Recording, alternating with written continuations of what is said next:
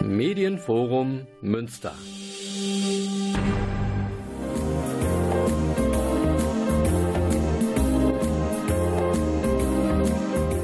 Der Lesewurm. Neuerscheinungen aus dem Buch- und Hörbuchbereich.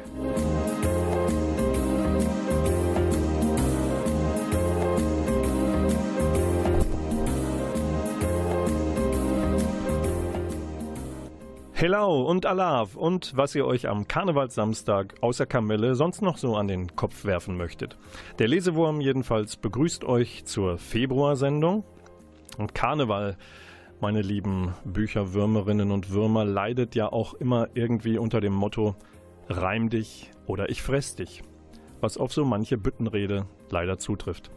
Dem wollen wir zunächst etwas entgegensetzen, ein kurzes Gedicht.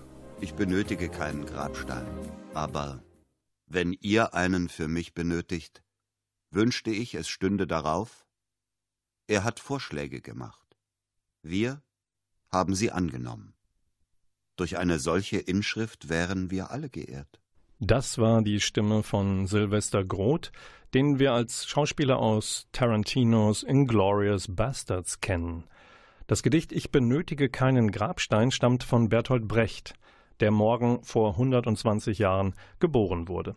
Veröffentlicht ist das Ganze als Hörbuch namens Bertolt Brecht 100 Gedichte von der Audioverlag auf drei CDs, ausgewählt von Siegfried Unselt, gelesen von Katharina Thalbach und eben Silvester Groth. Ja, was reimt der Lesewurm sich sonst noch so im Februar zusammen? Nun, Spannendes aus der Krimi-Ecke, Lustiges aus Kabarett und Poetry Slam, die Hörbuch Top 5, ein paar Veranstaltungstipps für Münster und dann, worauf ich mich sehr freue, ein Interview mit der Thriller-Autorin Katja Bonet. Und das gibt's gleich nach der Musik. Und die kommt von Joe Bonamassa und Beth Hart. Der Song heißt Addicted vom Album Black Coffee.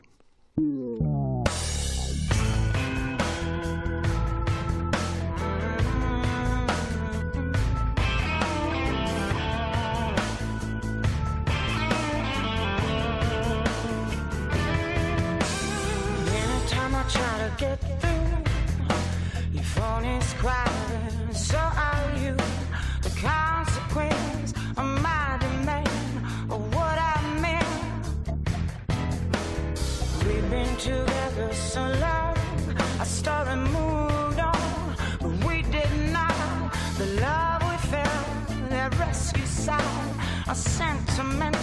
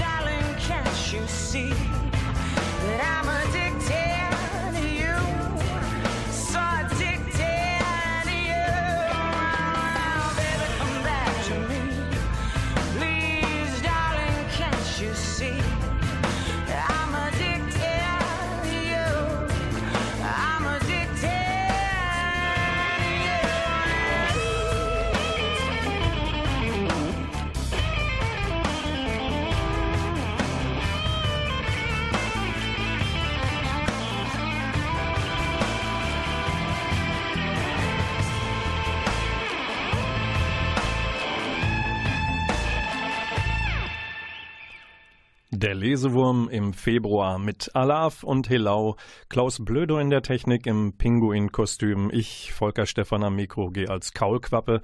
Und jetzt begrüßen wir närrisches Volk am Mikrofon. Am Telefon Katja Bonet. Alaf oder Helau, was sagt man? Hallo. Ich weiß es gar nicht genau. Ich bin schon so oft umgezogen, Herr Stefan. Ich habe den Überblick verloren. Okay, dann äh, fangen wir mal ein bisschen seicht an mit einer kleinen Quizfrage, bei der man eigentlich nur verlieren kann. Was, liebe Katja Bonet, haben das erste Zweirad, der erste elektrische Aufzug und das erste Benzinauto mit Ihnen gemeinsam?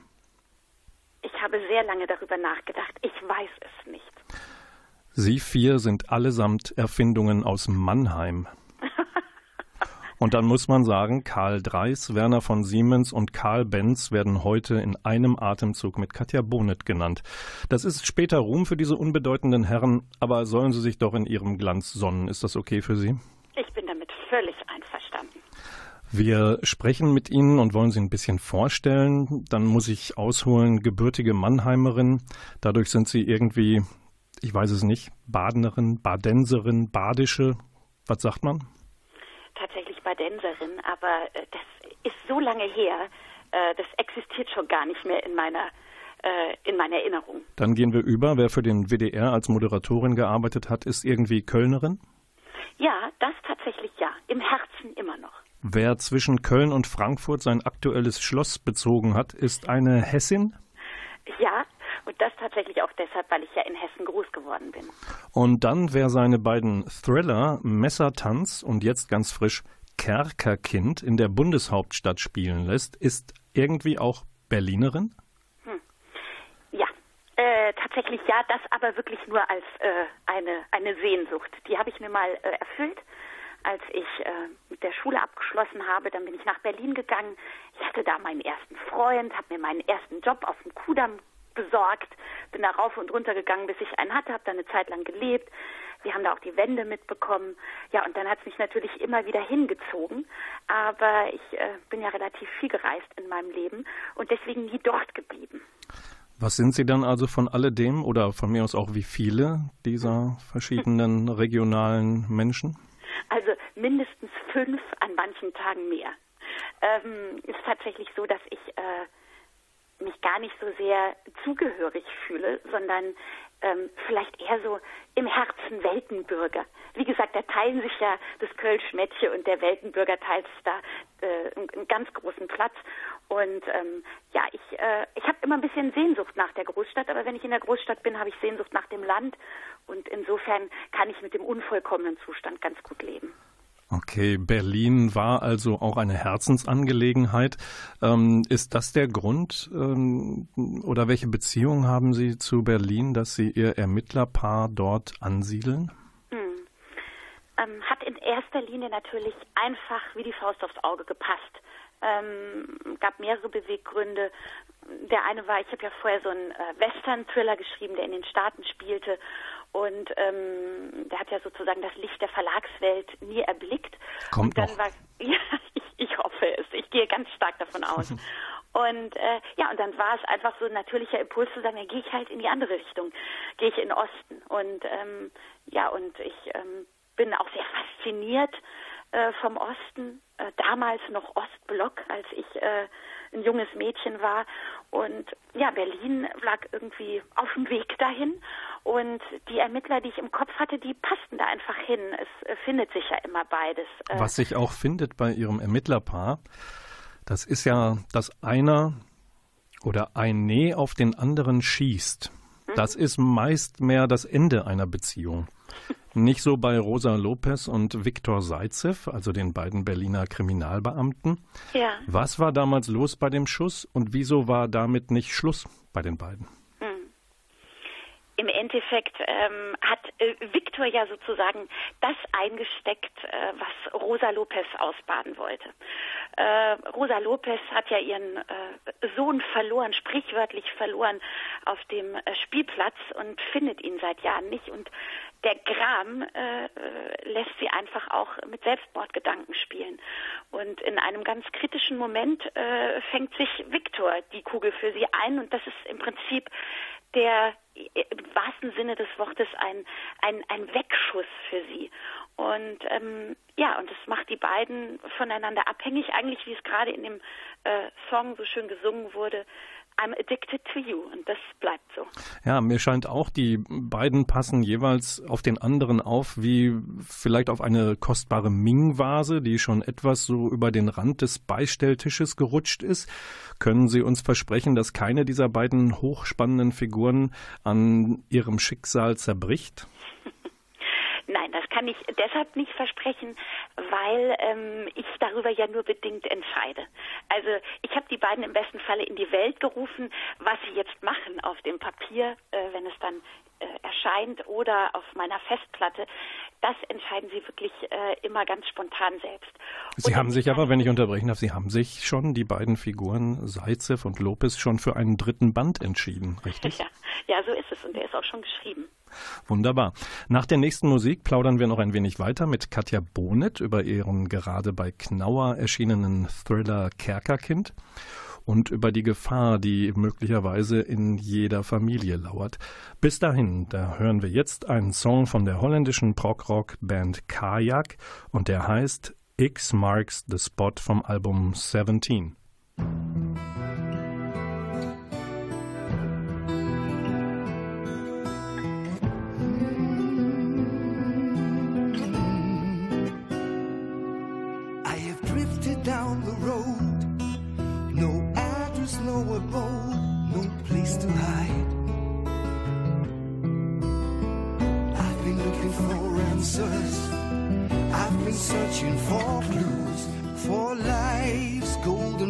Treasures, while running from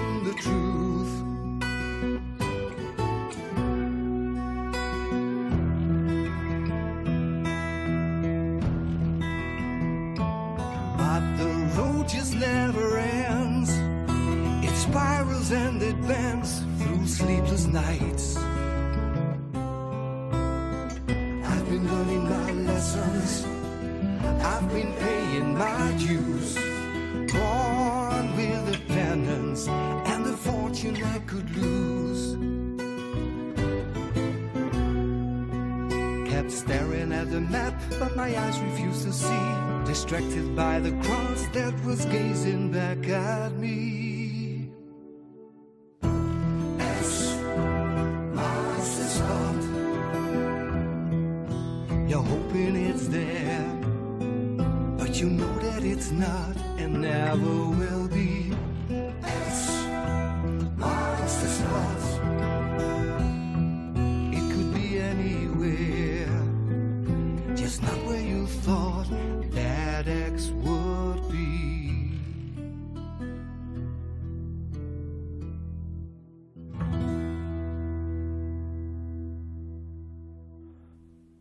Zurück im Lesewurm im Februar am in der Technik sitzt Klaus Blödo am Mikrofon Volker Stephan. Wir sind zurück mitten im Gespräch mit Katja Bonet, der Autorin der beiden Thriller Messertanz und Kerkerkind. Sebastian Fitzek, liebe Katja Bonet, hat mir mal in einem Interview gesagt, ein Thriller ohne Familienbezug sei nicht gefühlsecht zu schreiben und zu lesen. Einspruch? Antworten Sie bitte mit Ja oder Nein. Das kann ich leider nicht, weil ich bei Gefühlsecht sofort an Kondome denken muss. Aber. Soll ich anders formulieren? Äh, nein, ich habe ja die Frage verstanden. Das ist das Schöne daran. Ich, äh, das, ähm, das Thema Familie ist ja heute gar nicht mehr so klar begrenzt. Ich glaube, ähm, Familie ist ja heute ein ganz weiter Begriff geworden. Patchwork. Ähm, es gibt lesbische Pärchen, äh, schwule Pärchen. Und ähm, es gibt auch Menschen, die suchen sich ihre Familien und das hat überhaupt nichts mehr mit Verwandtschaft oder so zu tun. Ähm, ich habe auch noch mal jetzt gerade kurz überlegt, welche Thriller ich in letzter Zeit gelesen habe und äh, da waren ein paar großartige da dabei. Tatsächlich, was ich schon glaube, ist, dass sehr häufig ein Bruch in der Familie, dass das was Wichtiges ist, äh, um Kriminalromane zu schreiben. Aber auch nicht gängig. Man kommt natürlich auch ganz ohne die Familie aus. Und ähm, ja, ob es gefühlsechter ist, vielleicht ist es einfach ein bisschen näher noch an Lesern dran, weil natürlich die meisten Leute eine Familie haben und ähm, es dadurch auch einfach an äh, Eindringlichkeit gewinnt. Ja, und die beiden Ermittler, ähm, Seitzev und Lopez, um äh, die es geht in ihren ähm, beiden Romanen, das sind Ermittler mit Tiefgang, mit Ecken, mit Ängsten und mit Problemen in der Kindheit. Also Seitzev hatte die selbst, hatte selbst eine schwierige, wächst bei der Oma auf, muss Russland verlassen wegen Gewalteskapaden, sich sozusagen in Sicherheit bringen. Rosa Lopez kriegt irgendwie die Kindheit ihrer eigenen Kinder nicht in den Griff. Sie haben das vorhin schon gesagt. Eins wurde vor Jahren von einem Kinderspielplatz entführt. Das schildern sie in Messertanz. Und ähm, jetzt ist sie schwanger und weiß nicht, ob das so die Erfüllung wird mit dem nächsten, dem dritten Kind. Wo für andere Familien so ein Ort der Ruhe oder gerne auch Reha ist, bangt man mit ihren Helden, sobald die das Büro abschließen. Und daher so mal die steile These, warum mögen Sie die Vorstellung, dass das Grauen im Privaten lauert? Ich glaube, es ist ja die eigentlich eine Keimzelle, diese Familie, ja. Es ist aber auch eine Keimzelle unserer Gesellschaft. Und damit meine ich äh, nicht den altmodischen Begriff von äh, Vater, Mutter, Tochter, Sohn, die mit gefalteten Händen auf einem Biedermeiersofa sitzen, sondern es, da findet natürlich eine unglaubliche Prägung statt, ja. Und äh, Familien sind im Prinzip auch geprägt von Machtverhältnissen. Ähm, deswegen auch hier im Vergleich zu unserer Gesellschaft das Kleine wie im Großen. Und ähm, das, das Grauen ist ja nicht äh, ein Mann, äh, weder einer Regierung noch ein Vater, sondern das Grauen äh, kann sich ja nur innerhalb eines funktionierenden, funktionierenden Systems entfalten. Und deshalb ähm, ist es natürlich sehr spannend zu schauen, wie ist sozusagen, wie funktioniert es auf kleinstem Raum. Und das ist ganz häufig die Familie. Hm. Was schreibt sich ähm, aus, äh, von Ihnen, aus Ihrer Sicht eigentlich leichter, die Perspektive der Heldin oder des Helden, wenn Sie mal auf Ihre beiden Ermittler gucken? Schreibt sich beides sehr leicht, wenn es, wenn die Figur stimmig ist. Ähm, meine persönliche Vorliebe ist, dass ich sehr gerne Männerfiguren schreibe. Habe ich mal so ein bisschen durchgezählt bei mir, auch bei den Kurzgeschichten. Ich schreibe sehr gerne aus männlicher Perspektive. Aus Sympathie? Ich würde es mal so sagen. Ich habe mich das danach auch gefragt, nach der statistischen Erhebung. Und äh, ich glaube, es spielt schon auch eine große Lust am, am Gestalten dieser, ähm, dieser Gedankenwelten mit. Jetzt habe ich noch ein Zitat. Plot ist Petersilie sagte wer. Das ist der große Friedrich Arni. Groß darf man durchaus sagen, weil der sammelt ja Krimi-Preise, deutsche Krimi-Preise wie andere hm. ähm, Überraschungseierfiguren. Er meint damit, Figuren seien wichtiger als Plot, Gedanken und Erkenntnisse wichtiger als Plot, Empfindungen, seelische Verstrickungen wichtiger als Plot. Deswegen ist Plot Petersilie. Er neige allerdings dazu, die gerne mitzuessen ähm, und sagt, Kriminalromane seien nie etwas anderes als Romane mit Sprache, Charakterzeichnung, Melodie, Atmosphäre, Menschenkenntnis etc. Ähm, wie ist es bei Ihnen mit dem Plot? Ist er auch mehr Petersilie, weil sie ja sehr eindrücklich und sehr spannend sich um ihre beiden Hauptfiguren kümmern. Und für einen Thriller braucht es ja aber auch irgendwie doch noch so eine spannende Handlung. Hm. Oder hält sich das die Waage oder wie würden Sie das beschreiben? Also ich komme natürlich ähnlich wie Ani auch aus der ähm, figurenbegeisterten Kiste heraus. Ähm, tatsächlich ist es aber so, dass es natürlich äh, hervorragende Plotschreiber auch gibt. Ähm, ich würde sagen, mein Anspruch ist tatsächlich, viele Dinge zu bedienen. Ich möchte ganz stilistisch ähm, was Besonderes formulieren. Ich möchte in der Lage sein, ähm, spannend zu schreiben, finde einen Plot wichtig, wobei ich ja so ein bisschen Freiheiten genieße, weil ich keinen Naturalismus äh, schreibe. Das heißt, ich äh, ähm, ich habe einfach so ein bisschen mehr Spielraum mir genommen in meinem Schreiben. Äh, und ja, Figuren sind wahnsinnig wichtig. Es komplett zu vernachlässigen, fände ich sträflich. Dann verraten Sie doch uns ein bisschen was über den Plot in Kerkerkind. Der Tod erwischt eine schwangere Frau, soweit fängt es an, und dann ist es leider nicht der zunächst verdächtigte Gatte, der auch noch rechtsradikale Kontakte hat. Ganz genau. Das, äh, damit fängt eigentlich äh, alles erst an, denn äh, danach tauchen Köpfe auf, Köpfe von Männern abgehackt und ausgestellt. Und ähm, ja, die beiden äh, ermitteln. Und es will sich aber so richtig kein Verdächtiger einstellen, beziehungsweise stellt sich immer heraus, der kann es eigentlich auch nicht sein. Und äh, ja, äh, Victor begibt sich da auf eine äh, lange Reise. Und äh, irgendwann muss sich seine Kollegin sorgen, dass er vielleicht selbst den Kopf verliert. Wir haben am Anfang mal das Thema Berlin angesprochen und ihre Verbundenheit damit. Wir enden mit Berlin und zwar mit Miss Marple. Können Sie uns da was zu Ihrer Premierenlesung erzählen und wie gespannt sind Sie darauf? Freue mich natürlich erstmal wahnsinnig, denn ich habe sowas ja zum ersten Mal und das ist natürlich eine ganz tolle Sache, dass der Verlag mir das möglich gemacht hat, Knauer. Und ähm, ja, äh, 15.02. findet euch alle ein. Äh, Miss Marple, die Adresse kann ich noch nicht auswendig. Und ähm, ja, ich bin äh, bekannt dafür, dass ich äh, sehr unterhaltsame Lesungen mache. Also kommt alle. Wunderbar. Das war Katja Bonet, die aufregende neue Stimme in der Spannungsliteratur stammt nicht von mir, ist ein Zitat von jemand anderem, verrate ich allerdings nicht. Und wer äh, sich davon überzeugen möchte, dass dem so ist, der soll zugreifen. Am besten in der Reihenfolge erst Messertanz und dann das frisch erschienene Kerkerkind. Es ist großes Kino. Vielen Dank fürs Gespräch, Katja Bonet. Und mit Kino schmeiße ich Frau Bonet auch raus aus dem Gespräch. Das ist eine britische Band, die hat das neue Album Radio Voltaire in den Startlöchern und daraus spielen wir die erste Vorab-Auskopplung The Dead Club.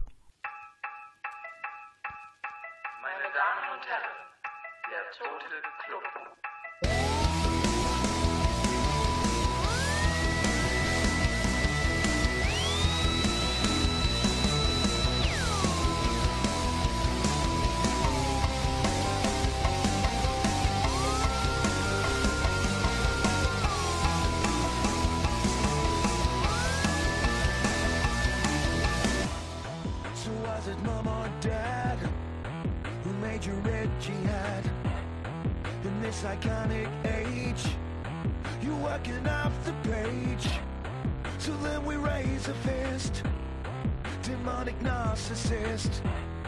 And if you get too old, you'll have to self-implode. We call you dangerous, moronic cagelessness.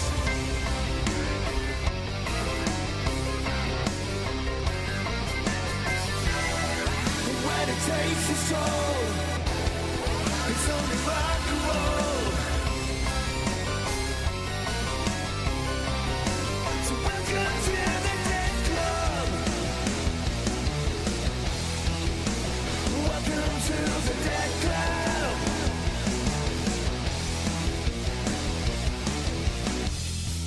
Better bite down hard and do your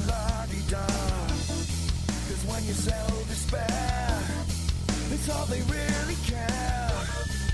Make yourself exempt and treat us with contempt.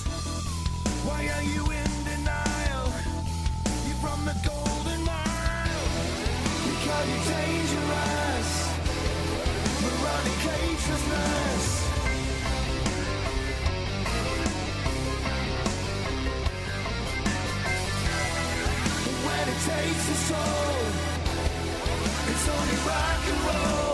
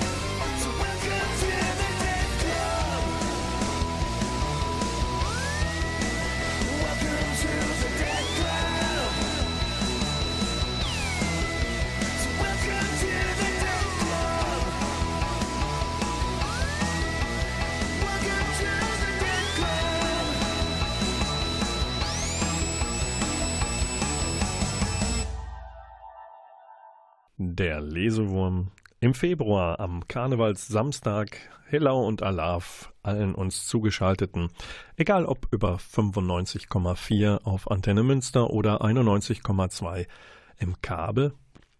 Wir haben gerade mit einer Thriller-Autorin gesprochen, Katja Bonet, mit ihrem neuen Roman Kerkerkind. Nummer zwei in der Folge um äh, Lopez und Zaitsev. Nummer eins war Messertanz. Ich habe noch ein paar Tipps für alle Krimi- und Thriller-Fans. Und zwar gibt es einen ersten Fall für Friederike Matte, geschrieben von Beate Sauer. Der im Ulstein Verlag erschienene Krimi heißt Echo der Toten. Und er spielt im Nachkriegsdeutschland ähm, zwischen Köln und der Eifel, also im Rheinischen. Und diese Ermittlerin Matte arbeitet bei der weiblichen Polizei in Zusammenarbeit mit der Royal Military Police der Briten. Und äh, sie soll helfen, einen Mord in der Eifel aufzuklären, wo ein einziger Zeuge übrig ist.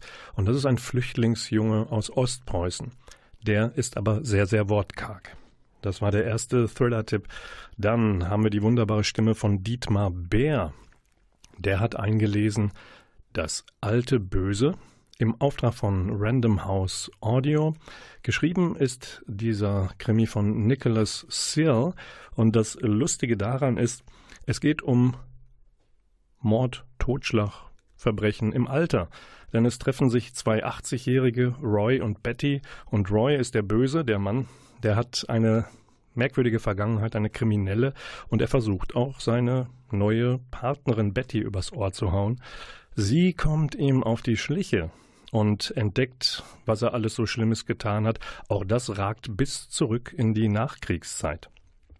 Dann haben wir als dritten Tipp in der Thriller-Ecke, verfilmt von Brian De Palma, von James Elroy, Black Dahlia, die schwarze Dahlie. Warum stelle ich euch das vor? Das ist jetzt gerade nicht neu erschienen, aber James Elroy wird in diesem Jahr 70 Jahre alt, am 4. März. Dazu hat Ulstein zum Beispiel das berühmte LA-Quartett neu aufgelegt und am 23. Februar erscheint bei Ulstein Die Rothaarige. Das ist Elroys literarische Suche nach dem Mörder seiner Mutter. Die ist tatsächlich umgebracht worden. Und er hat dazu mal gesagt, mit Sicherheit war das Verbrechen an meiner Mutter auch der Impuls, mich der Crime Fiction zu widmen. Und äh, Ulstein bringt also nach und nach zum 70. Geburtstag des sehr streitbaren Elroy mit einer ebenfalls bewegten Vergangenheit, auch auf Abwägen, bringt allerlei Elroy-Veröffentlichungen neu heraus, darunter auch der Hilliker Fluch, ähm, wo er den Mord an seiner Mutter nochmal thematisiert. Dieser Mord wird vermutlich niemals aufgeklärt. Dann habe ich als vierten Tipp David Lagerkranz, schreibt ja die Stieg Larsson Millennium-Trilogie weiter nach Larssons Tod. Und da sind wir inzwischen bei Teil 5 angekommen, der heißt Verfolgung. Diese Millennium-Trilogie, jetzt sind wir schon beim fünften Teil, handelt von Lisbeth Salander, einer na, sehr agilen Frau, einer merkwürdigen, übersät von Tattoos und äh, ein, eine ganz eigenwillige Frau. Und es geht auch um den Journalisten Michael Blomquist. Und die haben ähm, jetzt ein Problem, und zwar Lisbeth sitzt im Knast und ähm, verhält sich auch da nicht so ganz kompatibel und legt sich mit anderen Kriminellen an. Sie ist aber eigentlich die Gute, kriegt allerdings draußen wieder Probleme mit äh, dem, mit dem sie sich angelegt hat. Und äh, Blomquist und Salander müssen da wieder ran. Gelesen ist das ähm, Hörbuch bei Random House Audio erschienen von dem wunderbaren Dietmar Wunder. Und die Stimme kennt ihr alle von James Bond. Daniel Craig nämlich gibt Wunder seine Stimme. Und da gibt es den letzten Tipp von mir zu dem Bereich. Im Taschenverlag ist vor nicht allzu langer Zeit das James Bond Archiv erschienen. Das ist ein äh, üppiges Buch, diesmal im etwas kleineren Format, aber immer noch stattlich erschienen. Ähm, kostet um die 50 Euro. Und es hat viele Bilder, viele Hintergrundinformationen, viele Interviews auch aller bisherigen James Bond-Darsteller und es reicht also von James Bond jagt Dr. No aus dem Jahre 1962 bis hin zu Spectre 2015. Ein wunderbarer James Bond-Katalog. Und äh, damit kommen wir zur nächsten Musik. Und die stammt, ja, es ist eine Art Nachruf, die stammt von der Band Cranberries und leider mussten wir uns in den vergangenen Wochen, Monaten äh, von Dolores O'Riordan verabschieden. Die Sängerin ist leider sehr früh verstorben. Aus ihrer Nachlassenschaft hören wir jetzt den Song Reason.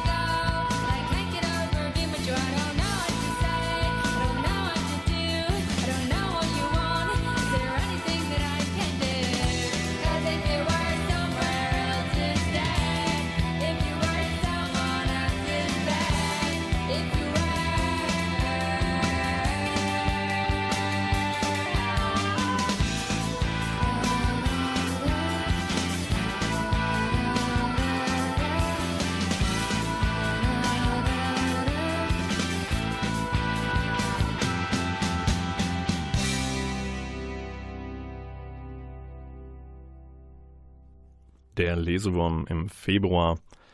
Klaus Blödo in der Technik, Volker Stephan am Mikrofon. Wir kümmern uns um Neuerscheinungen im Hörbuchbereich, Buchmarkt und kommen jetzt zu den Veranstaltungstipps für Münster und die Region. Und wir haben gerade von James Bond gesprochen, von The James Bond Archiv. Archive erschienen bei Taschen, das ist immer mehrsprachig. Das ist das Thema Kino. Geht doch mal ins Kino. Vielleicht müsst ihr allerdings diesmal nach Borken oder Ahaus, denn da läuft noch eine fantastische Manga-Anime-Liebesgeschichte. Your Name äh, heißt sie, gestern, heute und für immer, ist, glaube ich, gerade im Cineplex in Münster abgespielt, kommt aber vielleicht nochmal wieder. Und die Vorlage, wer es lieber lesen möchte, von Makoto Shinkai gibt es im Roman und als Manga-Comic im Egmont Verlag. Dort ist am 1. Februar der dritte und letzte Manga-Band von Your Name erschienen. Ja, worum geht's da? Das Mädchen Mitsua stammt aus einem Dorf und wechselt mit einem Stadtjungen namens Taki die Identität auf sehr mysteriöse Weise. Allerdings verkettet das die beiden sehr stark miteinander. Es ist aufregend, verwirrend, bisschen Liebesgeschichte dabei. Die steht aber unter keinem guten Stern, denn so gegen Ende rast ein Komet auf die Erde zu und ja, guckt es euch an oder blättert in den Man Manga-Comics. Wir haben einen Termin, eine Lesung von einer Dame, die ich auch im Lesewurm im vergangenen Jahr im Interview hier in der Sendung hatte. Sabrina Janisch wohnt in Münster und liest aus ihrem aktuellen Roman Die Goldene Stadt. Und zwar am Freitag, 16. Februar um 20 Uhr im Lesesaal der Stadtbücherei. Auf Einladung des Literaturvereins Münster Das kann man googeln unter Literaturverein-münster.de. Die Goldene Stadt handelt von der Entdeckung Machu Picchus, der legendären peruanischen Stadt. Dann haben wir Theater, und zwar am Dienstag, den 20. Februar um 19.30 Uhr im U2 des Theaters Münster gibt es den spannenden Psychothriller Tom auf dem Lande in der Bühnenversion. Geschrieben hat das der Kanadier Michel-Marc Bouchard. Ähm, es fand große Beachtung, äh, dieser Stoff, durch die Verfilmung des franco-kanadischen Nachwuchsregisseurs Javier Dolan unter dem Titel Sag nicht, wer du bist. Und das Theater Münster zeigt Tom auf dem Lande in der deutschsprachigen Erstaufführung ab 16 Jahren. Wo wir gerade beim Theater sind. Es gibt dort äh, in diesen Wochen laufend Theatergespräche zum Werk Heinrich Bölls anlässlich seines 100. Geburtstags in diesem Jahr. Auch da guckt bitte nach unter theater-münster.com. So, und jetzt gehen wir über zum letzten Programmtipp und zwar lege ich euch nochmal die Münsteraner Dortmunder Post-Rock-Band Long Distance Calling ans Herz. Diese Band hat gerade ihr neues Album Boundless vorgelegt und äh, wer sie live erleben will, sollte das am 8. September tun. Da sind sie in Balve, in der Balver Höhle auf dem schnuckeligen German Cult Rock Festival. Und äh, Headliner ist da Pain of Salvation. Und wir hören zur Einstimmung auf den 8. September in Balve jetzt schon mal Long Distance Calling mit einem Song vom neuen Album Boundless.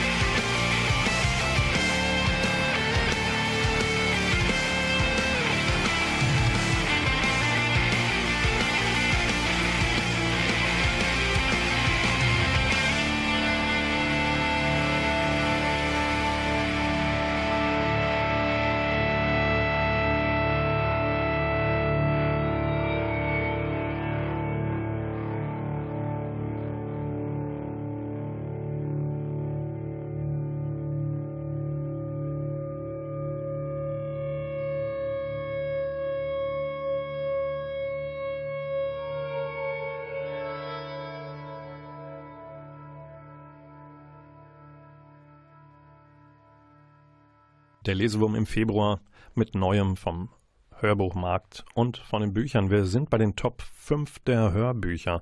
Platz 5. Julia Nachtmann liest Woman in Cabin 10. Die Frau in Kabine Nummer 10, Thriller von Ruth Ware. Es geht um eine Journalistin, die einen Mord beobachtet. Auf dem Kreuzfahrtschiff wird aber niemand vermisst. Also glaubt ihr auf dem Schiff auch niemand, dass es einen Mord gegeben hat, außer dem Mörder selbst, der nun unerkannt Jagd auf die Journalistin macht. Erschienen bei der Audio Verlag. Platz 4. Frank Arnold liest Michael Robotham, ein Australier. Dein Wille geschehe. Es ist ein Psychothriller, in dem ein Psychopath sein Unwesen treibt. Er manipuliert Menschen so, dass die sich reihenweise in den Tod flüchten, stürzen. Ich bin der Überzeugung, dass Kultur, Bücher, Kunst und Kreativität die Möglichkeit enthalten, den Menschen vor dem Fanatismus zu bewahren, vor diesem dunklen Abgrund des Terrorismus. Das hat Aramburu zuletzt der Taz in einem Interview erzählt. Auf Platz 1 hören wir jetzt einen kleinen Ausschnitt aus Schlaft gut, ihr fiesen Gedanken von John Green, gelesen von Birte Schnöing, erschienen im Silberfisch Verlag des Hörbuchs Hamburg. Und es geht um die Zerbrechlichkeit der Liebe und lebenslange Freundschaft.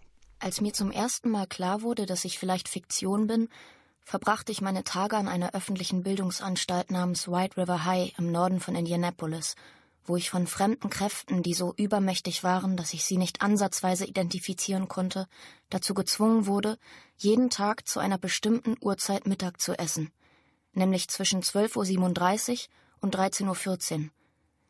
Hätten mir diese Kräfte eine andere Mittagspause zugeteilt oder hätten die Tischgenossen, die mein Schicksal mitbestimmten, an jenem Septembertag ein anderes Thema gewählt, hätte ich womöglich ein anderes Ende gefunden. Oder zumindest eine andere Mitte. Doch ich war gerade dabei herauszufinden, dass dein Leben nicht deine Geschichte ist, sondern eine Geschichte über dich. Natürlich tust du so, als wärst du der Erzähler. Das musst du. Ich beschließe, in diesem Moment zum Mittagessen zu gehen, denkst du, wenn um 12.37 Uhr das monotone Schrillen von oben klingt. Dabei entscheidet eigentlich die Glocke. Du hältst dich für den Künstler, aber du bist die Leinwand. Birte Schöing zu hören aus John Greens Schlaft gut, ihr fiesen Gedanken. Es wird die Freundschaft erzählt von zwei Teenagern, die sich auf die Suche nach einem verschwundenen Milliardär begeben und dabei allerlei Erkenntnis auch über sich selbst gewinnen. So, das war der Lesewurm für den närrischen Monat Februar. Ich schmeiß euch nicht raus in den Karnevalstrubel hier auf Münsterstraßen, ohne euch noch was zum Lachen mitzugeben. Fünf schnelle Tipps, und zwar Haselbrügger, Ich bin so hübsch, das ist eine Schweizer Comedian. Oder im Audiobuch Freiburg erschienen Nicole Jäger, nicht direkt perfekt als Autorenlesung. Da geht es ums Abnehmen und äh, über die Probleme, die Frauen dabei haben, aber es ist ein Mutmachbuch. Dann haben wir Patrick Salmen bei Knauer erschienen. Treffen sich zwei Träume, beide platzen. Auch das sind wunderbare Geschichten aus dem Leben, betitelt auch mit Menschen, die von sich behaupten, sie seien positiv bekloppt, sind meistens einfach nur negativ grenzdebil. Geschichten aus einer unvollendeten Stadt sind Berlin mit Scharf der Brauseboys, erschienen im Satyr Verlag. Das sind Poetry Slammer mit ihrer Betrachtung der Welt. Und als allerletztes sagt Tschüss Mark Uwe Kling mit Quality Land. Das gibt es als Hörbuchfassung und ist erschienen im Hörbuch Hamburg eine wunderbare Satire auf die Gesellschaft der Zukunft mit Robotern, die wir verschrotten müssten, möchten, die selber ein schlechtes Leben haben. Und die Welt der Zukunft, die Kling da erschafft, ist wirklich zum Lachen. Und damit Helau und Alaf, wo immer ihr uns zugehört habt. Der Klaus Blödo in der Technik bewirft mich schon mit Luftschlangen und Humtrassapeng. Ich versuche mich in Sicherheit zu bringen und wir melden uns wieder mit der März-Ausgabe des Lesewurms am 10. März 20.04 Uhr an dieser Stelle. Vielen Dank fürs Zuhören und bis in einem Monat.